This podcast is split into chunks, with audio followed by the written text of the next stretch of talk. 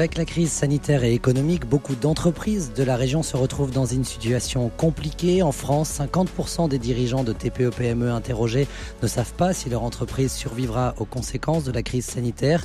Quelle est la situation en région sud? Quelle espérance pour nos entreprises face à la crise?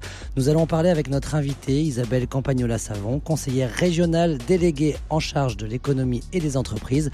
Nous parlerons aussi de ses autres engagements, notamment comme conseillère municipale dans les 11e et 12e arrondissements de Marseille et de ses motivations.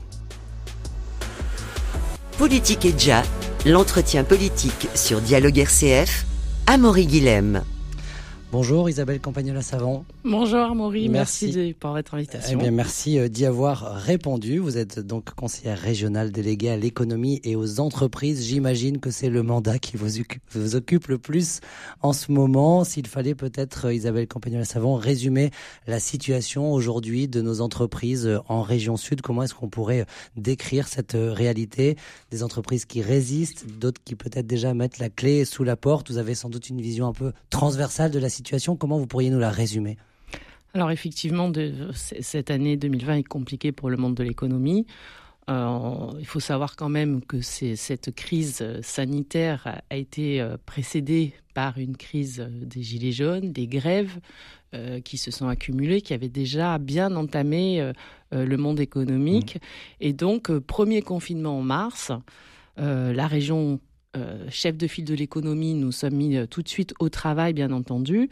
Alors, euh, c'est vrai que quand on est arrivé aux, manettes de cette collectivité, qui a récupéré la, compétence de l'économie, mmh. nous avons fait en sorte de, supprimer ce mur qui avait entre les entreprises et les collectivités. Qu'il y a un lien direct. Qui se passe un lien. Ils avaient l'impression d'avoir été abandonnés depuis des années. Et donc, soit parce que ben, euh, notre président est aussi euh, à la fois médecin mais aussi chef d'entreprise.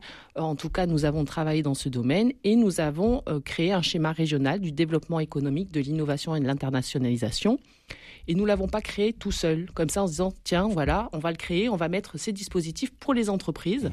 On l'a créé avec eux, en concertation avec le monde économique, de manière à ce que ce dispositif soit le plus approprié au monde économique. Mais ce schéma-là, il a été pensé, j'allais dire, dans un contexte classique. Entre-temps, il y a eu cette euh, crise, ces crises, vous parliez des grèves, des gilets jaunes, la crise sanitaire. Aujourd'hui, comment est-ce qu'il survit? Est-ce que ça veut dire on le laisse de côté pour un temps et on met en place d'autres dispositifs qu'on invente pour répondre à l'urgence? Non, justement, j'y viens. C'est-à-dire qu'en réalité, ces dispositifs que nous avions mis en place nous ont permis, je pense, d'avoir beaucoup plus de réactivité au travers de la crise que nous avons traversée. Nous avions mis un, fonds d'intervention, euh, un fonds d'intervention des, entreprises régionales, le, FIER, avec 300 millions d'euros, avec des dispositifs au sein de ce FIER. Et donc, euh, par exemple, le pré-rebond existait, et donc euh, le, le, Région Sud Garantie existait. Nous avons des outils qui aujourd'hui ont pu être mis tout de suite à disposition de nos entreprises parce mmh. qu'ils existaient. Et ceci nous a permis aussi de créer de nouveaux outils comme le fonds Covid résistance, euh, ce fonds quand même qui, qui, qui, qui permet d'avoir très rapidement, euh, et qui est opéré par le réseau initiatif, des prêts entre 3 000 et 10 000 euros euh, pour les entreprises qui sont vraiment sur le, point de, de, de, de, de mourir, quoi, de mm. baisser le rideau. Et ça, on ne veut pas.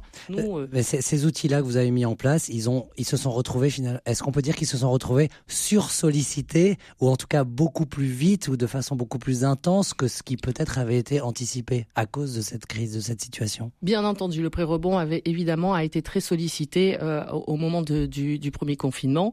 Alors on a mis en place une task force régionale.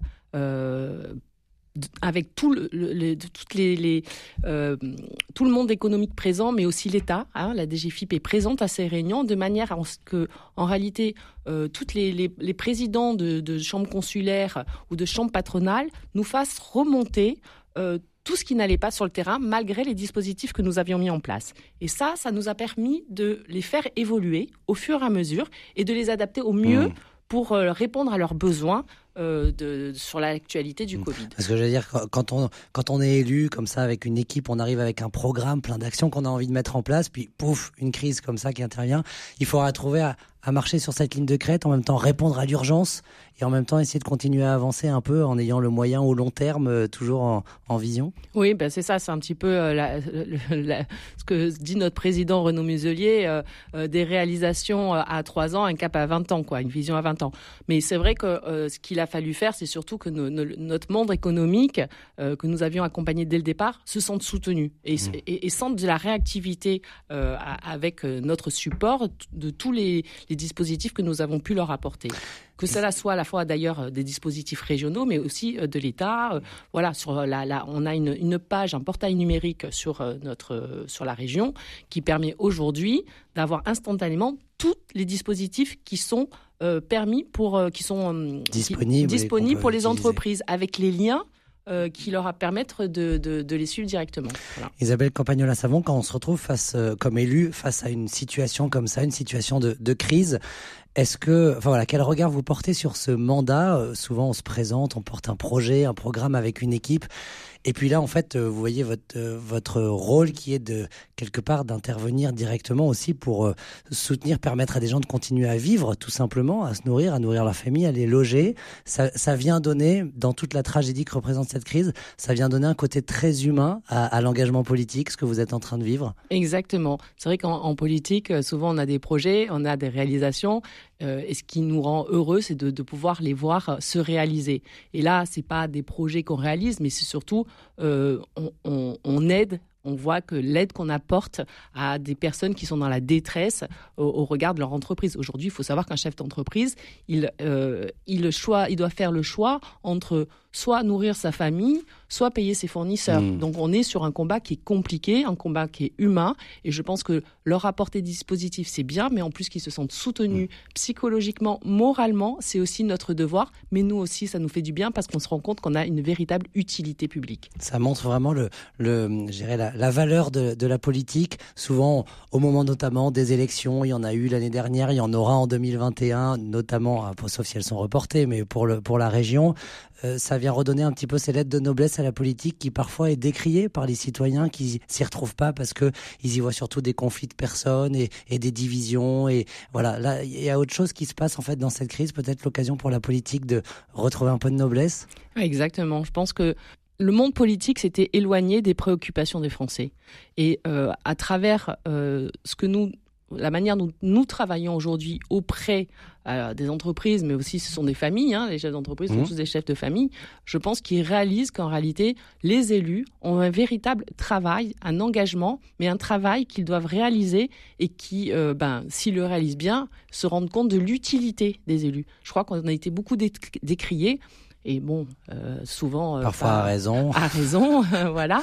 c'est une, une, une de mes raisons en tout cas pour lequel je reste en politique. J'allais vous poser la question. Qu'est-ce qui nourrit votre enthousiasme aujourd'hui c'est, un monde qui est pas forcément facile, euh, mais euh, je me suis toujours dit que euh, je resterai en politique parce qu'en politique, nous sommes ben, quand même nombreux à travailler, à faire beaucoup de travail pour l'intérêt général, à être honnête aussi, vraiment, foncièrement. Et donc, je, je, je veux qu'on continue, je, je, lutterai, même si c'est parfois difficile, pour rester et ne pas laisser à la place à ceux, ben, justement, qui sont là, mais pas forcément pour l'intérêt général. Quand vous, vous étiez engagé euh, en, politique, il y avait ce, désir-là déjà, cette, petite flamme. Est-ce que parfois les, aléas de la vie politique, euh, les coups durs parfois qu'on se prend, parfois ont eu raison de cet engagement Aujourd'hui, même s'il reprend un peu des, des couleurs, euh, vous voyez, il y avait peut-être un enthousiasme quand on se lance, puis après il y a la réalité de la vie politique qui est parfois est difficile à affronter. Cet enthousiasme premier, il reste, cette petite flamme, elle demeure aujourd'hui chez vous Exactement. Moi, c'est dans mon caractère de toutes les manières. Je regarde toujours le, verre plein et je veux avancer. Je regarde pas derrière moi, ça sert à rien. Moi, je suis issue du monde quelque part un peu associatif également. J'étais même, j'avais mon, bureau de création publicitaire à la base, mhm. donc j'étais moi aussi chef d'entreprise. Mais euh, une fois que je me suis arrêtée de travailler pour m'occuper de mes enfants, j'avais décidé de les élever. Euh, j'ai pas pu rester sans rien faire et donc j'ai été présidente d'association de parents d'élèves dans une école privée et j'ai fait beaucoup de choses, beaucoup de choses dans ce sens, etc. Et puis un jour, quand on m'a dit mais enfin tu veux pas faire un peu de politique, mmh. je me suis dit finalement pourquoi je suis présidente d'association au sein, d'une école? C'est pour apporter euh, des actions supplémentaires pour mes enfants, pour euh, de manière à ce que, ben, au sein de l'école, il y ait des actions, il y ait, comment dire, une vie. Mmh. euh, voilà, j'ai présenté des projets qui, qui ont abouti, etc. Et je me suis dit finalement, si je veux aller au bout Cet de mon intention, de ouais. mon engagement, ben, il faut que je le fasse pour la ville, pour mes enfants. Hmm. Voilà, et ben maintenant je suis à la région. C'est une prolongation. Exactement. mais c'est vrai que l'engagement politique n'est pas forcément euh, le- au sens premier de politique de la vie de la cité, peut se vivre à des toutes petites échelles. C'était déjà un engagement politique en fait que vous viviez. Exactement, et je crois que c'est ça qui fait la richesse du monde politique, c'est que que nous sommes tous issus d'une euh, orientation différente, et c'est ce qui nous a, ce qui nous est propre et qui apporte beaucoup, je pense, à l'intérêt général. C'est que ce sont pas des personnes qui sont issues uniquement du monde politique, donc on apporte de la richesse. Donc cette petite femme, elle continue de, de vous nourrir, de Ah, vous porter vraiment. aujourd'hui. Oui. Alors, quand je parle de petite flamme, je pense à Bougie, il y a l'image dans ma tête qui se fait, je pense à Noël. Et, et cet engagement politique qui donne lieu aussi à des initiatives qui peut-être n'auraient pas été imaginées si vite, si tôt, ou en tout cas qui là, par exemple, vont peut-être participer à, à cette fameuse relocalisation de l'économie dont on parle beaucoup. Bah là, ça, ça- on est appelé à la vivre concrètement. Il y a ce dispositif Sauvons Noël qui a été mis en place. Est-ce que vous pouvez nous l'expliquer un petit peu, cette Alors, proposition? ce, ce dispositif qui a été mis en place par, par la région euh, Sauvons Noël, c'est pour permettre euh, de sauver nos commerçants. Si on veut sauver Noël, il faut sauver d'abord nos commerçants. Et donc, euh, à travers cette application qui est, très simple, qui est très ludique, qui permet euh, soit par catégorie, soit par quartier de trouver un commerce euh, et qui, une fois qu'on l'a trouvé, soit il a un site, soit s'il n'en a pas, on peut téléphoner, faire du click and collect, permet de, consommer en proximité et de faire vivre nos commerçants qui ont besoin aujourd'hui euh, quand même euh, d'avoir un petit peu de soutien euh, sur la proximité. Cette crise, elle est douloureuse. On l'a dit. Est-ce que on peut espérer, si on en sort par le haut, d'arriver à relire ça dans quelques années en se disant, bah, finalement, on aura aussi réussi euh, à en tirer un avantage. Par exemple, de soutenir plus vite, plus fort euh, nos commerces locaux, de faire prendre conscience aux consommateurs qu'on a une responsabilité, même, j'allais dire politique, au sens aussi premier du terme, dans cette consommation locale. Moi, je crois qu'on apprend toujours euh, des épreuves que, l'on traverse dans la vie. Donc, effectivement, là, c'est une épreuve pour les commerçants, mais c'est une épreuve pour le monde économique. Et je crois que chacun doit comprendre, et même ceux qui ne font pas du commerce, c'est-à-dire les clients, doivent comprendre l'intérêt aujourd'hui qu'on a à consommer sur de la proximité parce que c'est le terreau de notre économie locale. Donc aujourd'hui, je crois que ces dispositifs, ils fonctionnent bien, ils sont appréciés. J'ai eu des retours de, de- personnes, de nombreuses personnes qui, qui me disent vraiment c'est super euh, ce, ce site et puis le visuel aussi. euh, Mhm. euh, on a besoin de chaleur. On arrive dans une période, la période de l'avant, où on a besoin de, de- de se retrouver euh, dans, ces dans la magie de Noël, dans la magie de Noël. Et si on- au moins on arrive à leur apporter un peu ça, je crois qu'on aura réussi. Et je pense que dans, dans plusieurs années, on, en sera encore fiers. Politique et déjà, l'entretien politique sur Dialogue RCF, Amaury Guilhem. Dans Politique et Déjà, nous échangeons avec Isabelle Campagnola-Savon, conseillère régionale déléguée à l'économie et aux entreprises. Isabelle Campagnola, on va revenir sur des questions plus personnelles. Vous avez euh, évoqué euh, l'avant. J'ai vu aussi que vous participiez euh, souvent à la procession de Nazareth à Saint-Marcel, par exemple. Est-ce que pour vous, c'est important de d'entretenir, d'accueillir, d'entretenir, de transmettre ces traditions chrétiennes comme la fête de Noël et, tout ce qui va avec? Bien sûr, moi, pour moi, j'ai toujours été bercée euh, dans, dans ce monde euh, avec euh, une famille très, très pratiquante. J'ai été à la fois dans des écoles privées, mais aussi publiques. J'ai un peu fait mixer les deux. Ça fait partie de nos origines chrétiennes et des traditions qu'on a aussi sur nos secteurs. Cette, cette, cette procession de Nazareth, quand on la vit, quand on, on a fini, enfin quand on l'a vécu, c'est, on, on- on se rend compte qu'on a vécu un moment heureux, enfin apaisé. Voilà, Mm. on ressort toujours apaisé de ces moments-là parce qu'il y a un vrai euh, lien entre les uns et les autres. Euh, comment dire hum, C'est pas un lien, c'est une hum, un partage qui se fait à ces moments-là. Et puis, euh, je, je crois qu'il est important aujourd'hui, au travers de, de, de ce que nous, notre pays, nos pays traversent, de garder nos traditions. Euh, c'est ce qui nous rapproche Mhm. et ce qui nous rend plus forts, je pense aussi. savoir d'où savoir d'où on vient est-ce que cette cette culture chrétienne cette foi aussi qui qui est transmise à travers ces ces traditions là c'est aussi une, pour vous un, un socle quand on a des moments plus durs justement pour entretenir cette petite flamme dont on parlait tout à l'heure? C'est vrai. Euh, alors moi, je ne suis pas une très grande pratiquante, mais euh, quand on traverse des moments difficiles dans la vie, curieusement, eh ben, c'est ceux euh, pour lesquels on se raccroche. et ça, fait du bien. Hmm. Ça fait beaucoup de bien. Donc euh, voilà. savoir qu'il y a un horizon qui est toujours plus loin, toujours plus haut. C'est ça. Et puis on a l'impression de pouvoir partager nos nos misères entre guillemets mhm. Euh, et qu'on nous écoute. Ça, nourrit cette, cette espérance. Alors je parlais de, Saint-Marcel, c'est aussi parce que vous êtes conseillère municipale dans les 11e et 12e arrondissements de la ville. Euh, suite à l'élection de Julien Ravier comme député, vous aviez candidaté pour être maire du 11-12, puis c'est Sylvain Souvès qui a été élu. Mais avec cette équipe, du coup, vous allez poursuivre le travail de Julien Ravier avec lui, avant lui, pardon, euh, Valérie Boyer. Pour vous, s'il y avait un, deux chantiers prioritaires pour le 11-12 aujourd'hui, qu'est-ce qui, qu'est-ce qui vous viendrait?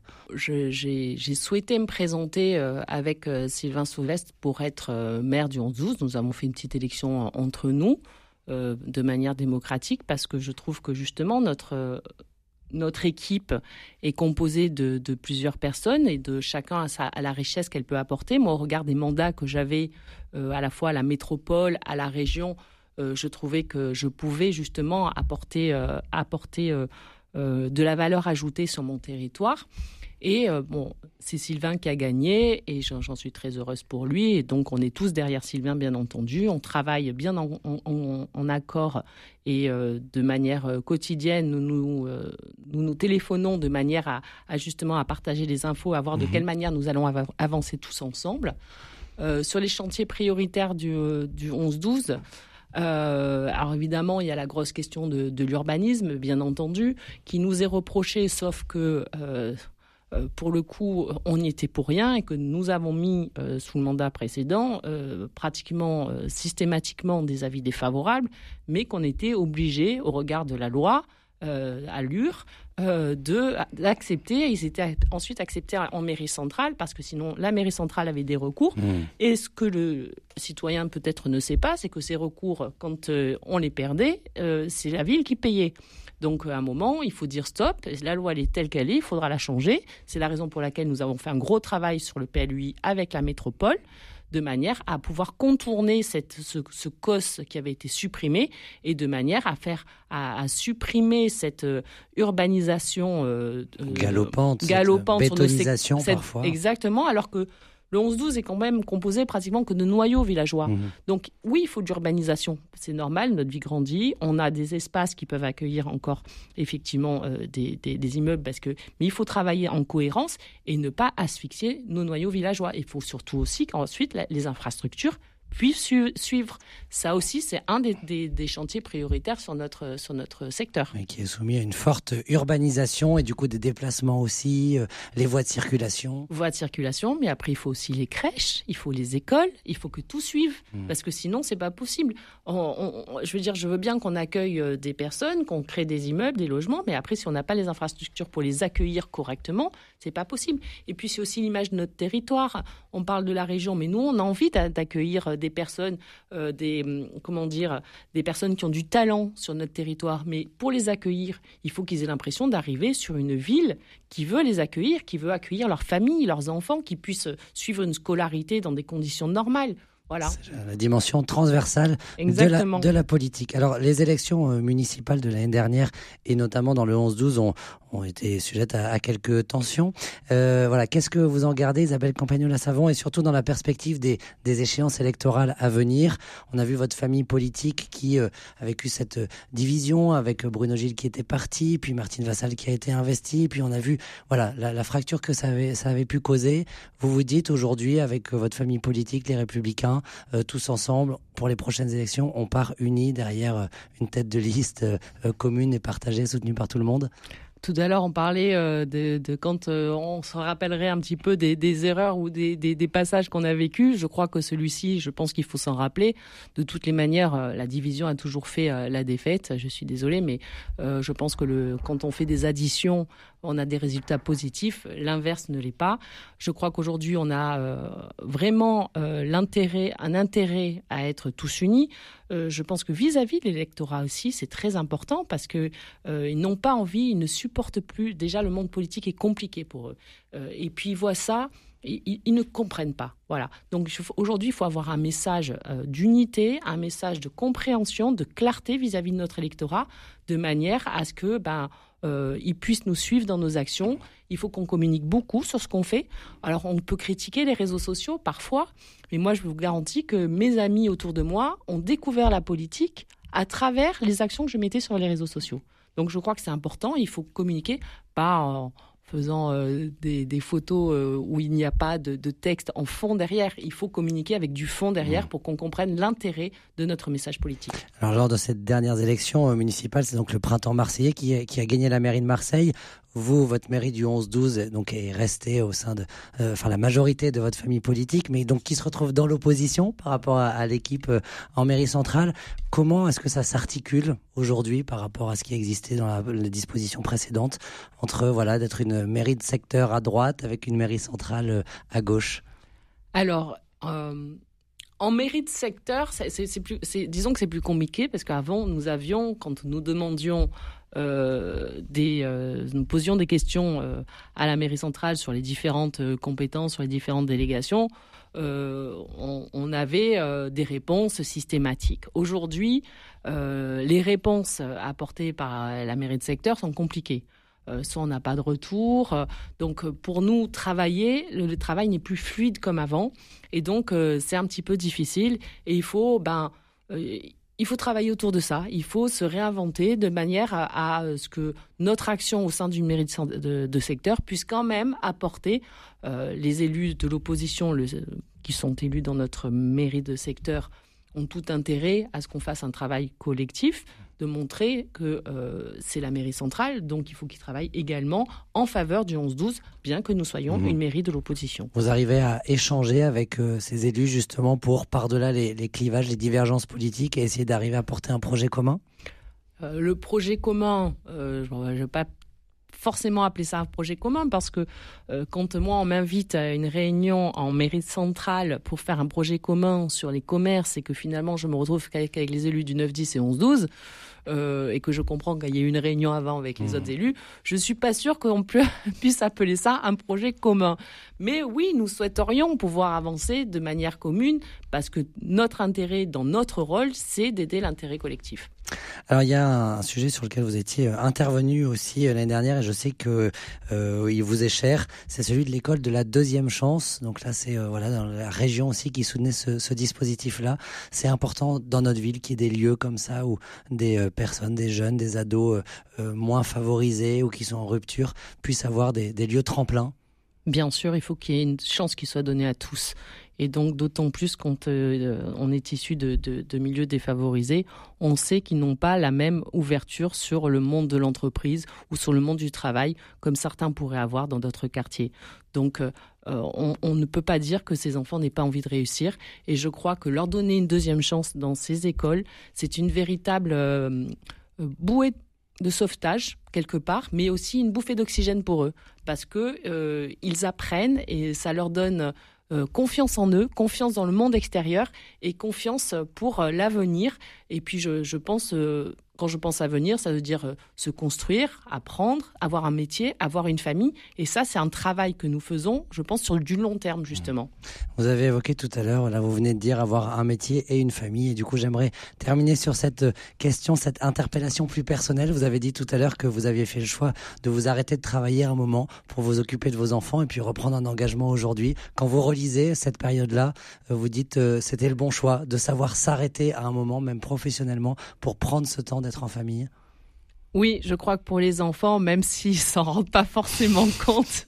Ils s'en rendront compte quand eux-mêmes auront des enfants. C'est ça. Là, ils ont 20, 21 et, et 18 et demi, ils ne se rendent pas vraiment compte, mais je crois que c'était le bon choix pour eux parce que euh, ça leur a permis euh, d'avoir euh, une maman présente euh, à la fois le midi, euh, pour les sorties d'école, c'est pas donné à tout le monde, un suivi sur le travail, quoique moi j'en avais pas trop besoin, j'ai eu de la chance euh, de ce côté-là, mais pouvoir les amener à leurs différentes activités périscolaires, là aussi je crois qu'ils croient que c'est normal les enfants, mais le jour où ils se rendront compte que quand ils auront leur famille, les efforts que ça demande pour pouvoir amener à droite, à gauche, et la chance qu'ils avaient d'avoir le goûter à la sortie de l'école, je pense qu'ils réaliseront et je ne regrette pas une seule seconde de mon choix, même euh, si j'adorais mon travail. D'ailleurs, c'est moi qui ai créé le logo de la ville de Marseille à l'époque. J'allais vous le dire. Vous ah, c'est pas vrai. en tout cas, vous vous regrettez pas. Et on peut dire que c'était votre premier engagement, votre principal engagement politique? Ah oui, clairement.